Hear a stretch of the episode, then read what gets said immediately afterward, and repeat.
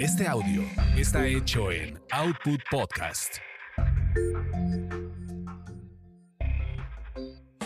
Quizá hablemos de ti. Quizá hablemos de ti. El podcast de espectáculos sin censura. Con chismes serios de las estrellas y uno que otro estrellado. Con Gil Barrera, Joel Farrilli, Ivonne de los Ríos, Ernesto Buitrón y Carlos H. Mendoza.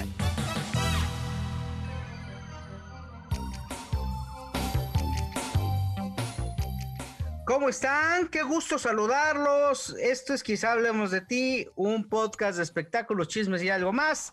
Hoy con casa llena el señor Joel Farrilli. Muy buenas para todos, ¿cómo están? Espero que muy bien, señores. Estamos listos para hablar de espectáculos, de chismes, de novelas, bueno, de lo que se dé. Jorge Soltero. Oigan, muy, muy buenas tardes, noches, mañanas, madrugadas, a la hora que nos escuchen. Feliz de estar aquí como siempre y sobre todo darles toda la información desde Guadalajara, Jalisco. El señor Ernesto Huitrón. ¿Qué pasó, Gil, Joelito? ¿Cómo están? Qué gusto saludarlos. Muy buena noche. Yo estoy aquí perdido en el tráfico con lluvia. Está bien gacho aquí la ciudad, ¿verdad? Con lluvia. Sí, pues está lleno de baches, ¿no? Por todos lados. ¿Sabes qué? Ahorita que está Jorge Soltero voy a hacer un reconocimiento a su ciudad no encontré un solo bache, Gil. La gente es muy educada por allá. Ni un solo bache en Guadalajara.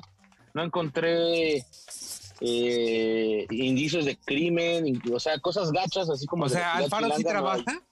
No, bueno, déjame La verdad, también. sí, sí. Oye, nada más déjame presentar al señor Carlos H. Mendoza. Señor, saludos y sí, voten por cualquier cosa que no sea morena, punto. Aprovecho el momento ya que andamos en eso. Bueno, y luego, Jorge. No, es que oigan, en este buitrón estaba su hotel a un lado del hospital, cam- caminaba cuatro metros y estaba ahí, y luego se iba al rancho Los Tres Potrillos, que está en medio de la nada. Pues que le tocó ver, pero claro que hay baches. Yo llevo una hora aquí atorado. O sea, no voten baches- por Alfaro. Eh, pues digamos que tomen sus precauciones, se orienten, se eduquen primero la gente en todas las propuestas porque sí estamos un poco desilusionados. Si no ve cómo terminamos, ¿verdad? Sí, exacto. Sí. Oye, ¿qué, qué semanita? Ya Laura Bozo otra vez prófuga. Pues Sí. no le quedaba otra, ¿no? Digo, al final de cuentas la señora le- le- la tenía muy fácil, entre comillas, lo único que tenía que hacer era pagar 300 mil pesos, presentarse, pero no sé si fue por estrategia o simplemente no tenga dinero o no quiera pagar. Entonces ella dijo, mejor no Por me estrategia no creo, ¿no? Pues puede ser, Joel, ¿no? Explícame la estrategia. Pues es que No, está yo- argumentando que es una mujer de la tercera edad, que, que ya está dos de la momificación y que todo ese tipo de cosas, pues a lo mejor por eso. No, yo creo que es una estrategia y apoyo a Jorge Soltero, porque ahorita podría perder 300 mil pesos. Y de todos modos, eh, ella, aunque la presente, no la van a poder tener. Acuérdense que en México tenemos una ley que de cierta forma ella es un adulto mayor y no es un delito que se considere dentro de la gravedad, que ella es un asesinato No, no, no. o algo muy grave, fuerte, es- no. Sí es grave, Ernesto. Esto es Ernesto, grave. El delito es Pero grave porque por- hay una defraudación a la- al, al fisco. O sea, no, no, no la evasión fiscal per se, sino la venta del inmueble que ya estaba asegurado. Eso, eso, eso sí está calificado como grave. Me parece que son de 3 a 9 años de, de cárcel. Y ella tiene, tendría que haber. cum- En una de esas puede estar prófuga hasta que cumpla 70 años. Que todavía le falta un largo año para eso. Y eso le sí. ayudaría a que pudiera tener la prisión domiciliaria. Pero sí está grave porque además por la conversión, me parece, este, creo que es, es- cuantifica seis años eh, de, de- de acuerdo a la gravedad del delito, ¿eh? Pero yo creo que sí la libraría fuera de, ¿no? Serían seis años de prisión domiciliaria, como en algún momento, acuérdense que también tenía unas broncas nuestra querida Irma Serrano y tuvo que pasar ese proceso fuera de la cárcel. Solamente tenía que ir a firmar todos los martes, me acuerdo, a Santa Sí. Marta. Sí, pero, pero tiene, que, tiene que ser mayor de 70 años, o sea, es 70 años un día, me parece, cuando, cuando aplica eso, habríamos que tendríamos que checarlo con un penalista, pero, este, o fiscalista, pero, pero, ah, sí está metida en una bronca y no es, no, yo escuchaba puntualmente el podcast de la semana pasada y, creo que ah, algo que comentó Sebastián Reséndiz, que más adelante les vamos a dar una noticia de él, este, puntualmente, es también esta negligencia por parte de Laura de no hacerse responsable de un tema que tendría que haber revisado con lupa, ¿no, Joel? Sí, totalmente. Eh, eh, pues mira, esta es la consecuencia aparentemente de dejarlo todo en manos de terceros, de no hacerse responsable. Mismo caso de Juan Gabriel, ¿no? Y de una larga lista que ya la semana pasada acá mencionábamos con Sebastián. Eh, y pues sí resulta, después resulta muy fácil decir que uno no tuvo la culpa, que no sabías, que confiaste en terceros, bla, bla, bla. Pero pues recordar que eh, la falta de conocimiento, la ignorancia sobre un tema, pues no te exime de la culpa, ¿no? De la responsabilidad, mejor dicho. Menudo problema, George. Y aparte, eh, otra cosa, Joel, este, abonando lo que dices, es que hoy la ley también está tipificado el error del, contador. Entonces, simplemente si, si, Laura dice, oye, mi contador fue el que hizo esta tranza, pues entonces también él va a la cárcel. Acuérdense que hace muchos años no pasaba esto. Entonces, aquí el asunto es que hasta Cristian Suárez, la pareja, anda defendiendo a Laura. Yo creo que fue una tranza ahí como que les dijeron, haz esto y no pasa nada, eres famosa o no se van a dar cuenta. Y entonces como que ahí, digo, el ex se suponía que, que estaba dándole hasta con la cuchara a Laura y ahorita la está defendiendo. O sea, a mí me suena como, como que no han dado nombres porque los abogados pueden decir, bueno, Jorge Soltero fue el, contador y él es el que nos metió en este problema, pero ni siquiera se mencionan nombres. Oye, pero es completamente prófuga. Pero además te voy a decir una cosa, los contadores ni sus luces no han aparecido y aunque ella diga que la, que la culpa es del contador, ella vendió un bien que, que estaba en garantía. Y ahí está el problema, ¿no? O sea, tampoco puede tener como tanta impunidad, Ernesto. No, pues mira, yo creo que por donde lo veamos, yo he hablado con mucha gente de Perú y con muchos programas de televisión de allá que pues tienen mucha cobertura del caso. Sí está duro para Laura Bozo porque, digamos, a diferencia de lo que vivió allá en Perú, pues aquí sí se va a ir o se puede ir al reclusorio y eso ya sería fuertísimo. Yo pienso también que la cuestión de Laura, no entiendo eh, su WhatsApp que nosotros nos escribíamos, Sebastián también, que era, pues digamos, trabajamos con ella, incluso en Laura sin censura con Magda Rodríguez, este, no lo, no lo contesta desde, pues desde que explotó la bomba y... Desde el miércoles aquel. Desde el miércoles aquel, pero aparte el último evento público que tuvo Magda, eh, perdón, eh, Laura Bozo fue un domingo antes en la boda de Galilea Montijo en Acapulco. Esa fue la última vez que todo el mundo la vio. de ahí en adelante, exactamente el aniversario de bodas, y de ahí ya nadie la ha visto. Yo sé que su asistente, mi querido Aaron, ya está como pues buscando trabajo, la parte de la producción pues ya se quedó sin programa, ya se, se, murió el programa de Laura, el Laura que tenía aquí en Unicable, y pues ahora sí que es como una cadena, y ahora lo que me llama mucho la atención es estas declaraciones de mi querido Alfredo Adame, donde ya salió a decir que ahora sí es tu querido. No, pues yo, yo lo respeto, yo lo respeto al señor, pero salió a decir que Martín Mamani, mi querido Martín Mamani, productor del programa de Laura y, peruano también, pues eh, tenía una cuestión de trata de personas y ya metieron un rollo ahí durísimo que no sé si sea cierto, pero al final, pues Laura sí la debe de estar sufriendo donde quiera que esté encerrada. Oye, pero sí, yo, me imagino a las autoridades ahí sentadas, ¿no? Este, a, todos los este, policías fiscales, viendo, ventaneando, esperando a ver qué va a decir Alfredo Adame eh, ay, échenle el ojo, fue échenle el guante a Mamani porque también. y ahí, ahí enfriega. Sí, señor, vamos a hacerlo. ¿No? Y entonces a buscar al juez. Oiga, libéreme un orden de presión porque el señor Adame, que es la única fuente que tenemos, dice que Mamani traía con Oye, oye, Mamani. ya ves que conocemos, los que conocemos a Mamani sabemos que siempre anda con su saquito, así como eh, ya saben, bien planchadito y trae su folder eh, de estos folder. ¿Cómo, ¿Cómo se llaman? De esos folders ¿De como Manila? cafecitos de Manila y entonces hacemos, yo, yo dije, pues ahí seguramente trae la lista de todos los, todas las personas que traficó para México. danos por favor la historia de Mamani eh, con Laura Bozo. Es que Martín ha sido el productor, digamos, lo de campo de Laura Bozo desde que Laura llegó a México. Martín es el, que, el encargado de los investigadores, es el encargado de, pues obviamente, de pasarle los casos. Es quien tiene que lidiar con Laura Bozo cuando un caso no le gusta. Híjole. O sea, él es como el enlace, entonces...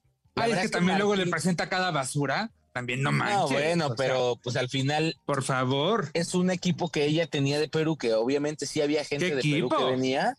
este, y que al final ha trabajado con ella desde, pues desde Laura en América, luego se Hasta mis sobrinos de cinco años se daban cuenta, por Dios.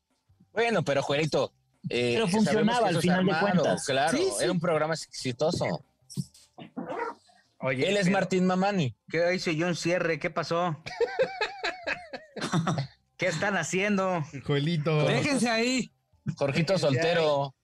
Es que, es que estaba en la camioneta, pero ya me estoy conectando aquí en la computadora. y el cierre, ¿eso qué? Pues, ¿Con quién estaba? La, funda de la computadora. Ah.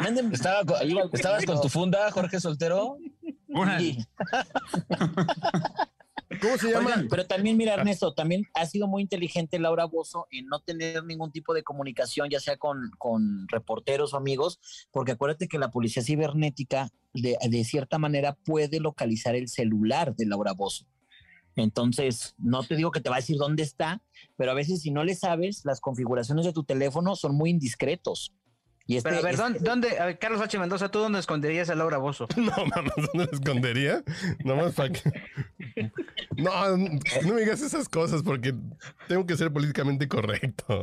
Ya la semana pasada con lo del May ya, ya nos excedimos un poco. Pero, ¿dónde escondería? ¿Qué cosa, eh? ¿Qué pasó? Quiero avisarles a la amable audiencia de Quizá Hablemos de Ti que si tuvimos ese pico de, de audiencia fue justamente porque el señor Joel Farrilli, Ernesto Buitrón, Sebastián, el señor Carlos H. Mendoza orquestaron este, un ataque frontal a Lin May. Oigan, hablando de Lin May y haciendo ese paréntesis, ya salió a disculparse, ya se desdijo después de los zarpazos que le, le, tocaron y después de que ya está saliendo a la luz, bueno, que aparentemente su, su prometido y padre de sus gemelos, que uno de ellos se va a llamar Gustavo Adolfo, este, pues, ¿Y, y Alejandra? Pertenece supuestamente, no me consta, a la comunidad gay. Entonces ya salió a desdecirse porque ya ven que comentamos la semana pasada que se había agarrado un encontronazo con Carmelita Salinas y yo creo que ya le midió el agua a los camotes y ya dijo, no, pues esta batalla no la voy a ganar y ya salió a decir el día de ayer, eh, ayer, ayer martes, que ella era amor y paz, que quería Carmelita, que no sé qué, Obviamente esa relación está completamente fracturada porque pues sí fue una falta de respeto de Lin May y una falta de respeto porque el viernes que viene, si nos, este viernes, si nos están escuchando en la mañana, en la noche saldrá un podcast, perdón, un podcast, un programa de estos de YouTube que hace Carmelita Salinas de entrevistas donde va a revelar toda la verdad de Lin May, toda la verdad de sus operaciones. ¿Cómo? Y va a durar cuatro horas y media. Dudaban. dudaban que tuviera operación. Pero a ver, va a revelar todo, va a revelar ¿quién todo. va a salir a decir eso? ¿El señor ese Achar que, también tiene una reputación intachable? Va a salir el doctor Achar a empezar a soltar también sus zarpazos. El doctor Achar tiene una cantidad de broncas tremendas por todos lados una cantidad, una buena cantidad de denuncias. Él estuvo incluso buscando abogados. Me parece que Gustavo Herrera, este abogado tan controversial que trae los casos de eh, Gabriel, Soto. y de Irina y el de Ninel también, uno más de Ninel, este, lo buscó para que lo sacara de ese, eh, de ese embrollo porque ya no, ya no podía con la guerra que había en redes sociales de denuncias, con la cantidad de denuncias que, pues hacían pacientes que quedaban inconformes porque les dejaba pues, prácticamente pues la barbilla como, como las nalguitas de Jaime Moreno. ¿no? Básicamente. No como la barbilla de Jaime Moreno, sino como las nalguitas de Jaime Moreno. Peludas y blancas. Bueno, ¿y cómo estaban las nalguitas de Jaime Moreno a todos? Peludas y blancas. Ay. Hablando de la tigresa. bueno, no será el único también, ¿verdad? Oye, ¿y dónde anda Jaime Moreno, eh? eh Jaime Moreno, acuérdate que seguramente ligando su rancho. ¿no?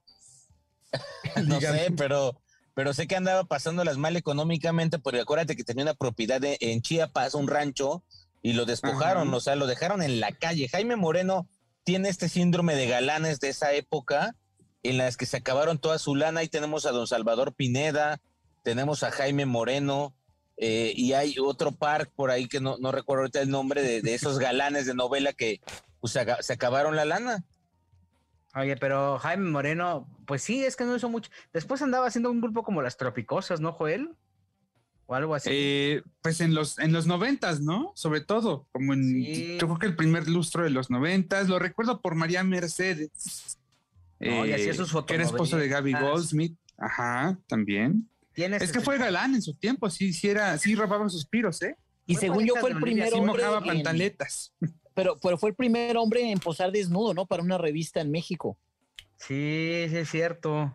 Que acuérdate que en el chacaleo, este chat de espectáculos, un día subieron sus fotos, él estaba dentro y se molestó y se salió. se vistió y no se salió. recordaba ese oscuro episodio del chacaleo. Sí, yo me acuerdo que era un domingo, una cosa así, y alguna reportera o reportero subió de que, ay, don Jaime, mire, encontramos sus fotos en internet, y pues el señor ahí encuerado, y a ver, platíquenos cómo fue su experiencia, y como que no le cayó en gracia y se salió. Jaime Moreno ha salido del grupo, ¿no? Dicen que quien se encargó de sacarlo de esta quinta de los olivos, que estaba allá en Chiapas, fue un señor que se llamaba Ranulfo Arriola. Entonces, porque pues le ganó el juicio al actor y bomba, pues, para afuera, ahora le contó y Chivas. Lo detuvieron los municipales y todavía dijo, no, yo soy amigo del alcalde y, a mí no, a mí, este, a mí me hacen los mandados, pero él estaba acusado de despojo. Y luego también, según cuenta proceso, el actor fue candidato a diputado federal por el PAN en la época de Vicente Fox. En algún momento Jaime Moreno dio una declaración relacionada con la vida extraterrestre ¿Alguien se acuerda? No, ese es Jaime no. ¿no? Ese es no, no, no, no, no, no, También Jaime Moreno ahí se metió. De repente, como que don Jaime ha tenido épocas en las que, eh, pues, sí da unas declaraciones muy extrañas, tiene unas posturas un, tanto raras, ¿no? y a todos nos deja así como que. Ah. Pero, también era, era como activo fijo de con todo, ¿no? Y de la con todo. con todo sobre todo, de la oreja no tanto. Sí, no, sí, sí, era de los dos. Yo creo que, acuérdate con, que con, todo, y la oreja era lo mismo. Con todo era como, como más, otro perfil, ¿no? Era pues el cibernético y era. tu Lin May, de hecho. Lin May, ¿no?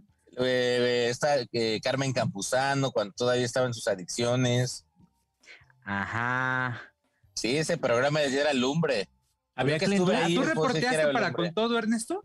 es que acuérdate que paqueteábamos ya los de la oreja, éramos los de con todo, era lo mismo.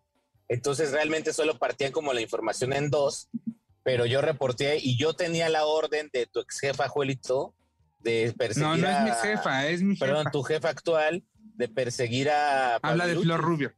Yo dormía afuera yo de la también perseguía a Fabirucho, sí, claro. Pues sí, pero tú lo perseguías en el café y en el Vips de dos horas. Yo me quedé... bueno, espérame, Se dice cotitular, Joel. No, jefa. Ah, de mi cotitular. Jefa, hombre, no importa. Sí, sí, a mí no me importa. Ah, mira, yo como hace mucho me despojaron de mis egos, entonces es mi jefa. Sí, tú, le, tú le haces el programa, Joel. No, no, yo soy, acuérdate que yo soy el más humilde obrero del espectáculo. Acuérdate que nunca se te olvide. Lo sé, lo sé, lo sé, lo sé, lo sé. Eres el cerebro detrás del poder, Joel. Nada. Pero bueno, regresando. Oye, y Jorge Rivero vive en Los Ángeles, también hablando de esos galanes. Vive en Los Ángeles. Jorge Rivero. Bien.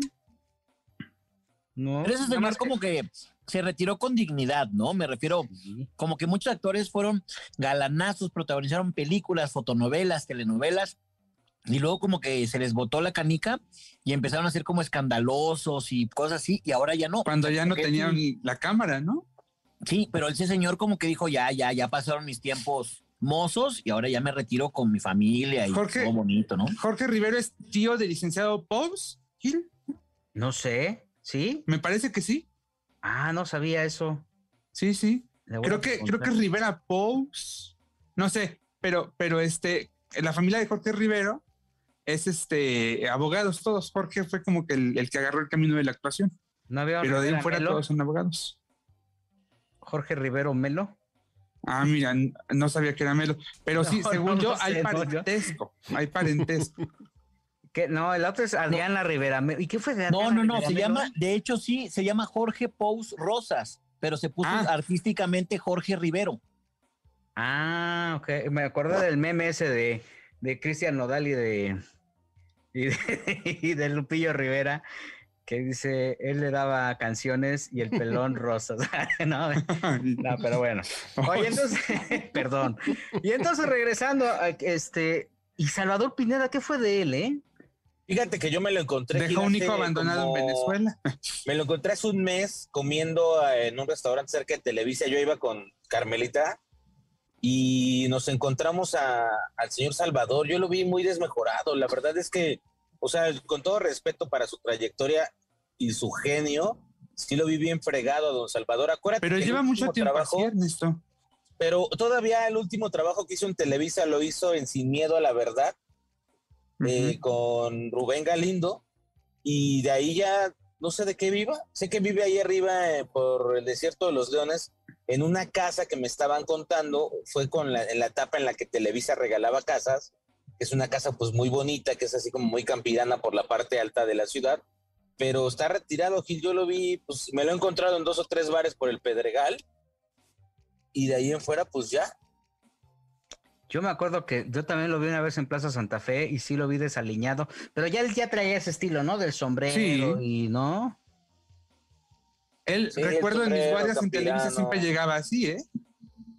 Sí, sí, cierto. Sí, sí, sí, él Yo les quiero contar esto de ahorita que decían del, hijo perdido que lo, retomaba Joel. Resulta que hay un reportero aquí en Guadalajara que es corresponsal de, Ventaneando y alguien le dijo, oye, contacta por ahí a, a tal persona por esto y contactó a una sobrina, prima, algo de, este chavo, y lo único que estaba reclamando era que lo ayudara porque tiene diversas enfermedades y el chavo la estaba pasando muy mal un mal renal, Exacto. Y necesitaba muchas operaciones y que un tratamiento y bla, bla, bla. Y que literal, o sea, el actor dijo que pues, pues él no tiene nada que ver, que nunca había convivido con y que ya. ¿Cómo ven? Sí, vi, vi la nota. Pero que estaba enojado él, ¿no? Ah, de toda la vida. que ya Él se la pasa enojado. Que no lo estuvieran vinculando, que porque además si es de esos cuates que se ponen enfrente y si, si te cuadras y dices, ay, este sí me va a poner un... Pues sí, Gil, pero a ver, si tú te, si eras muy famoso y eras galán, y de repente fuiste a Sudamérica alguna gira, alguna grabación, y de repente tuviste una aventura y viene un hijo, y de pronto pues no quisiste hacerte responsable por lo que quieras, entonces, eh, pero ahorita ese hijo te necesita, a mí me parece como, como medio gacho, ¿no? Pues sí, también sus motivos debe de tener, pero, pero, porque también siempre se la pasó refunfuñando. ¿Tiene más familia él? Pues sí, tiene hijos, ¿no? Sí, sí, sí. Acá. Sí, acá tiene, está casado y todo lo. Sí, sí, sí, cómo no. A ver, casado? Sí, Híjole, pero sí, dejar abandonado a un hijo tiene que ser por un motivo verdaderamente eh, grande, ¿no? Tiene un hijo que se llama Aarón Salvador. Aarón Salvador. ¿Cuántos hijos has abandonado, Juelito? No, mi rey, todos mis hijos están siempre bien cubiertos. O como los de Fabiruchis, que son como gemelos. ¿Tiene hijos, Fabiruchis? Pues es que acuérdate que en una revista de esas, eh, no me acuerdo cómo se llamaba, pero era como un híbrido entre TV Notas y novelas. era el Órale, el Órale. Al Órale. Y de pronto salió ahí eh, vestido como de, como de vaquero y decían que el hijo de Fabiruchis y él dijo que era su hijo que había perdido no sé dónde. Y también dice Origel que tiene un hijo perdido en Canadá. ¿Con, ¿Con quién? ¿Con Fabiruchis? no sé, sí, no sé. Oye, hablando de eso, un reconocimiento a mi querido David Estrada, editor en jefe, que me contaban que hacía las juntas editoriales del Órale con unas caguamas, unas caguamas en el salón de juntas y que de ahí salían esas portadas maravillosas que disfrutamos y extrañamos en el mundo editorial. También comentaban que la rayuela de la jornada, eh, creo que Carlos Payán tenía que hacerla con, un, con una copilla o dos o tres de whisky para que pudiera fluir. Digo, con sus debidas este, ¿Pero distancias entre el órale y la jornada. Ah, sí, pero... nosotros qué decimos, Gil. Por favor. Es lo mismo, Gil, es lo mismo, el órale y la jornada. Ay, les voy a decir le cambias el tema. Este, no es, bueno, algunos ya lo saben, pero antes de, de que tú llegaras, Gil, les mm. compartía que me eché ahorita dos jarras de clérico, ¿verdad? Ajá. Pero, y lo peor de todo es que se me subió un poquito porque como hace mucho no bebía, ahora ya está con el clérico, me emborracho. O sea, andas, andas tropical. Ah, exacto, estoy jocoso, estoy jocoso. Oye, ¿y qué tal lo que dijo Andrés García de la Andy?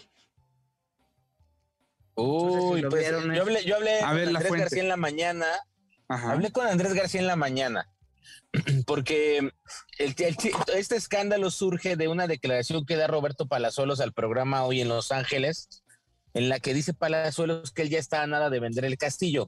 Entonces, esto hace que explote Andrés García y salgan ventaneando a decir el día de ayer, si no me equivoco, pues que, que, el pedo de la lana, que él nadie le maneja sus cuentas, que no sé qué, ya ven cómo es don Andrés. Y después sale el tema de que la Andy no le ha pagado las regalías de sus películas, que él dejó, a mí me contó personalmente que dejó una cuenta, digámoslo así, cuenta clave para que le transfirieran todo y que él ha revisado de la cuenta y la cuenta está vacía y que cuando hablaba la Andy lo pasaban de un asistente con otro, con otro funcionario y de decirle que no le no tenía nada de regalías en el mes a decirle que tenía unos 20 mil o 30 mil acumulados, pero él nunca vio ese dinero y ahora me confirmó en la mañana que va a iniciar un proceso legal apoyado por Chucho Choa y los abogados de la ANDA, porque sí hay varios, eh, pues de varios actores que se están juntando. Yo creo que esta demanda va a ser la próxima semana y se están juntando para demandar a la Andy y a su líder Pepe Elías Moreno por desfalco, por robo y por encubrimiento. ¿A qué me refiero con esto? Que hay alguien que está tapándose la cuestión de la lana y resulta que la asociación encargada de recaudar regalías de productos de televisión, de, intérpretes como es, no está trabajando. Y la molestia viene porque don Andrés dice, es que me dijeron que no saben qué películas salen y, y cuáles no, y entonces él dice, pues ese es su trabajo. Oye, pero aparte, Ernesto, es, tú, tú le prendes un sábado, un domingo a estos canales como de película, Golden Choice, etcétera, y siempre hay películas del año del caldo con Andrés García, ¿eh? De Chanoc, que no sé Cuando qué. tuve, Ernesto ve el Golden Choice, pero los viernes en la noche. En la noche, a la medianoche. Oigan, y adelante, adelante, después de la guadaña les voy a dar una super exclusiva de Andrés García, pero más adelante, más adelante. Oye, pues mira, yo creo que es, es momento muy puntual para comentarle a Andrés García que tiene que hacer lo siguiente. Uno, y esto se lo comentamos a manera de exclusiva y en su momento se lo platicaré el querido Andrés porque es un cuate que yo aprecio mucho y quiero mucho. Pero yo sé que Andrés no ha actualizado sus datos en la Andy. Necesita actualizar sus datos. Dos, sé que sí, efectivamente esos 20 mil pesos que le iban a dar existen, pero porque eh, el abogado lo estaba pidiendo como suyos y sé que sí le dieron esos 20 mil pesos al abogado. Tres, Oh, tres, no hay carta poder. Entonces tiene forzosamente que ir Andrés. Claro. Andrés claro. no puede viajar a México y en tanto no extienda una carta poder, no puede haber ningún proceso. ¿Qué pasa? Que el querido Andrés, supongo, no ha dado la carta poder porque pues no confía en que alguien, que va a llegar alguien a quererle sacar su dineral y, que, y lo que sí sé, y lo sé de muy buena fuente, es que sí está identificada la lana de Andrés García y que por ese proceso, que entiendo que es un proceso lógico, ¿no? Pues como, como con los bancos, con, pues no, no se ha podido destrabar el asunto. Que desafortunadamente no haya caído en manos o en, en gente que tenga, pues este servicio al cliente efectivo, pues eso es otra cosa, pero lo que sí sé es que el dinero sí está, pero no, al no estar actualizado, sus- es como en el banco, ¿no? Oiga, quiero hacer este movimiento, pues sí, pues venga, denos su teléfono y díganos acá y, y que pues probablemente eso pasa. Y otra cosa, Así Si por venga con alguna su cosa- y dos testigos. exacto, o- sí, traga la factura del refri, ¿no? Y otra cosa, si por alguna situación que Dios, Buda, este, Yemaya y todo Tiene que dejar beneficiarios. no lo quisiera, Andrés no tiene designados be- beneficiarios. Entonces, si él se va a algún lugar, ¿no? Cambia de, ¿cómo dicen? De plano o alguna cosa así, Dimensión. de dimensión, no tiene, este, no, pues no hay, no hay beneficiarios. Entonces, Pero que no era Palazuelos Gil. no, señor, no hay un beneficiario en la ANDA y esto lo puedo confirmar con Ah, todos los elementos. Entonces, por lo cual y por lo tanto, mi querido Ernesto, tenemos que ir con Andrés Acapulco. nos nombre sus beneficiarios ja, y cobrarles a lana. Acapulcazo, Oigan, ¿no? voy, a, voy a ver a don Andrés de su parte y obviamente prometo traer un audio para este podcast, un, un saludo para todo este podcast. Eh, y yo creo que tiene razón en algo. Él, él ya no quiere venir a México y no puede porque de, por salud es imposible, pero también coincido en que no va a firmar una carta poder. Nadie tiene una carta poder. Es que entonces no va a haber forma de resolver la situación. Pero ¿por qué Landy no tiene una oficina para estas estrellas de la, La tercera tienen. edad que los manden, que les paguen los viáticos, que les manden una estrella de oro, les manden a Acapulco, que no chinguen? pues, Porque, ah, pero a ver, Los señores que eh, se anden eh, dile al banco que te lo haga. Al manejar tanta lana, pues nadie se va a aventar el tiro de decir, pues a ver, vamos a mandarlo al banco. Si tú le dices, oye, pues quiero cambiar mis datos, el banco te dice, la señorita del banco te dice, venga. Sí, señor, venga. Oiga, hay pandemia. Mm, ¿Usted quiere cambiar sus datos? No, venga. Ese es el tema. Entonces, entiendo que a lo mejor el abogado no le ha dado la información precisa o el abogado no lo ha entendido o algo está pasando ahí que le están calentando la cabeza al querido Andrés y por eso no ha pasado. Pero lo que sí sé es que es un proceso administrativo, que es, que es irrisorio, porque pues Andrés podría estar recuperando, entrándole una lanilla ahí extra, ¿no? Este, pues para salir adelante, pues digo, ha estado mucho tiempo sin trabajar y merece recuperar lo, lo porque además es suyo, le conviene, ¿no? Sí, claro.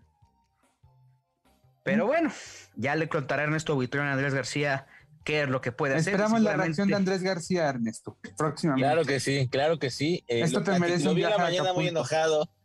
Mi adorado Acapulco. La verdad es que cada que voy a ver a Andrés García me encanta el clima de Acapulco.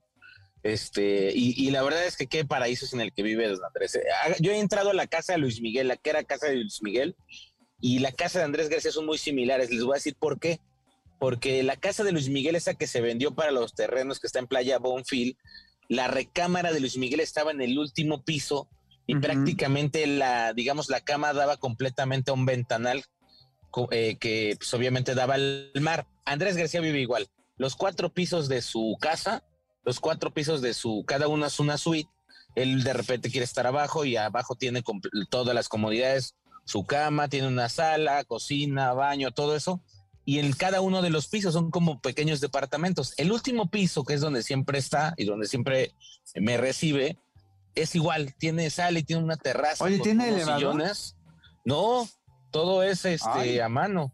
Y fíjate que la cama de Andrés García, que es tamaño king size, da completamente al mar en un, tiene como un pequeño, un gran ventanal, porque le gusta. Y todas las palmeras que están ahí eh, que hoy en día pues están gigantes, él las plantó cuando compró el Paraíso 1, porque tiene el Paraíso 1 y el Paraíso 2.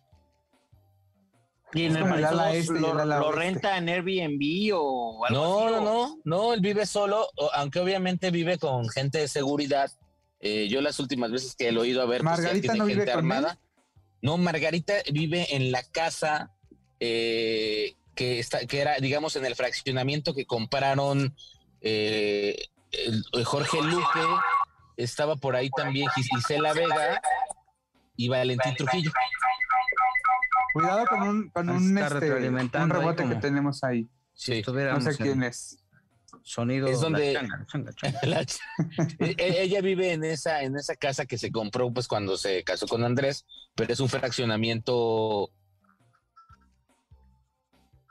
que donde vivía Isela Vega. Ella era vecina de Isela, es, es vecina de, bueno, era vecina ¿Y, ¿Y siguen casados o ya no? Sí, la señora Margarita sigue casada y obviamente también, este, ella forma. Uy, ya dejó de pagar el internet. Del testamento. Ah, ya, ya aquí, estoy, aquí, estoy, aquí estoy, aquí estoy, Les, comentaba que sí, que ella, ellas siguen casados y que ella forma parte del testamento. Ah, sí, sí, sí, eso es cierto. Pero, pero, pero ya son como amigos, compañeros nada más. No, no, no. Lo que pasa es que don Andrés le encanta su casa, su playa y de cierta forma la señora Margarita, eh, la propiedad en la que vive la remodeló por completo. Entonces, yo sé que al final eh, se ve en diario, eh, él va de repente o ella es la que lo visita, porque pues al final cada uno tiene su casa y la casa de la señora Margarita se fue remodelada completamente pues está disfrutándola por un periodo, pero están más comunicados que nada. Yo incluso en la mañana que estaba hablando con Andrés, le entró a otro celular una llamada de su esposa, porque pues prácticamente están todo el tiempo pero además, platicando. ¿Sabes qué creo, Ernesto? No sé qué piensas tú, pero creo que eh, el carácter de los dos es tan dominante, eh, tan imponente, que, que chocan un poco y seguramente que se adoran y se aman, pero también me parece que para ambos resulta mucho más conveniente vivir cada quien en su casa. Sí, yo creo que puede ser una cuestión, ¿no? Pero al final... Eh, Porque además a tus 70 años y 80 años, qué flojera tener que andar soportando, ¿no? Los, eh, los, los, este, los berrinches o los que, si la pasta de, dientes, no deja los berrinches, que si la pasta de dientes, que te huelen las patas, que te huele la boca en la mañana, sí. o sea. Pero, pero además sí son iguales, ¿eh? O sea, ellos dos, este, ahora sí que están hechos el tal para cual, o sea, Margarita es como Andrés, o sea, la personalidad de Margarita es igual de fuerte que la de Andrés. A mí me encanta la pareja, yo a los dos los quiero mucho, son cuates muy atentos, muy, este, que saben mucho cómo activar la industria, pero también son nobles, son leales, son derechos, ¿no? Son confrontativos a la hora que tienen que sacar algo a relucir, lo hacen. Este, y a mí, yo, yo tengo un aprecio muy especial y creo, creo que hemos eh, valorado muy poco a Andrés García, ¿eh? Como personaje. Coincido, coincido. Lo que pasa Como con tantos otros personajes, ¿eh? ¿no? Joel Gil, o sea, era muy complicado Digo, yo sé que, que Ernesto se de pellizco en algada con el señor, pero le, le preguntabas algo que estaba ocurriendo en su vida y se enojaba y tumbaba cámaras y... Pero, ¿sabes Yo creo que era la manera en que le llegabas. Justo. Digo, yo nunca tuve un problema con el señor, la vez que me tocó entrevistarlo, pero sí me daba cuenta que, por ejemplo, Andrea llegó a comentar cosas muy feas de su papá, también Leonardo, que ya ves, cuando, sobre todo el tema cuando dijeron que... Este bueno, pero ahí estás hablando de un tema de familia. Sí, sí, sí. Eso es otra cosa, totalmente. Sí, pero ya sabes que de repente tienes un editor, una editora, productor, productora que te dicen, oye, tienes que ir a preguntarle a Andrés García esto. Y yo me acuerdo que. Pues, hay que buscarle la creatividad. Pero hay formas de preguntar. Obviamente, si llegas y le dices, si llegas y le dices, a ver, don Andrés, ¿qué piensa de que su hijo está diciendo que usted es el peor padre del mundo? Pues evidentemente que eh, don Andrés la va a tomar mal. Pero en cambio, si llegas y le, se la planteas de otra manera, mucho más amable, él solito te va a ir llevando. Antes de irnos al siguiente episodio de Quizá hablemos de ti, les voy a contar que cuando salió, yo, yo, yo vi el video de, de, Andrés García echando pasión con Carmen Campuzano. Ah, ¿existe? ¿Hay un video? Claro que existe, sí, hay un video, hubo un video en donde pues este Carmen Campuzano le hacía pues, estaba ahí en una relación, hoy por hoy ya no puedes exhibirlo por la ley Olimpia, obviamente ya hay mucha legislación, ¿no? Que te cuesta el bote, ¿no? Pero me tocó verlo en su momento y como un documento periodístico, aclaro, para que no van a estar ahí molestando. Y entonces, este, cuando pasa todo este tema, pues hablamos con Carmen y decimos, oye, Carmen, pues nos apena mucho comentarte, pero está ese video, no se ha hecho público. Queremos saber si eres tú o qué, o qué es lo que piensas alrededor. Dijo, no, sí, nos grabamos y nos grabábamos echando pasión y ahí don Andrés ahí le decía, ahora, ahora ponte así, ¿no? Y así con esta voz tan... dime vaquero. ahora ponte así, Carmen. Ahora sí, Carmen, ¿no? Y ahí estaba mi Carmen ahí arriba, así moviéndose como estos monos de a los que les pegas. como todo mecánico. No lo describas, no lo describas, porque también ya, ya es Yo de mis dos escenas favoritas del cine mexicano son de Pedro Navajas, dos de ellas. Una es que le dice a Maribel Guardia que le reclama porque llega oliendo a sexo. Y, dice Andrés García, Pedro Navaja, ¿a qué quieres que huela? El mecánico huele a grasa. El cocinero huele a cochambre. ¿A qué quieres que huela? Yo dije, no, pues, este maestro Pedro Navaja era padrotón, ¿no? Sí, pues sí, o sea, ¿a qué quieres que huela yo? Vamos, la vida quizá hablemos de ti, volvemos. ¿Qué tanto trajiste?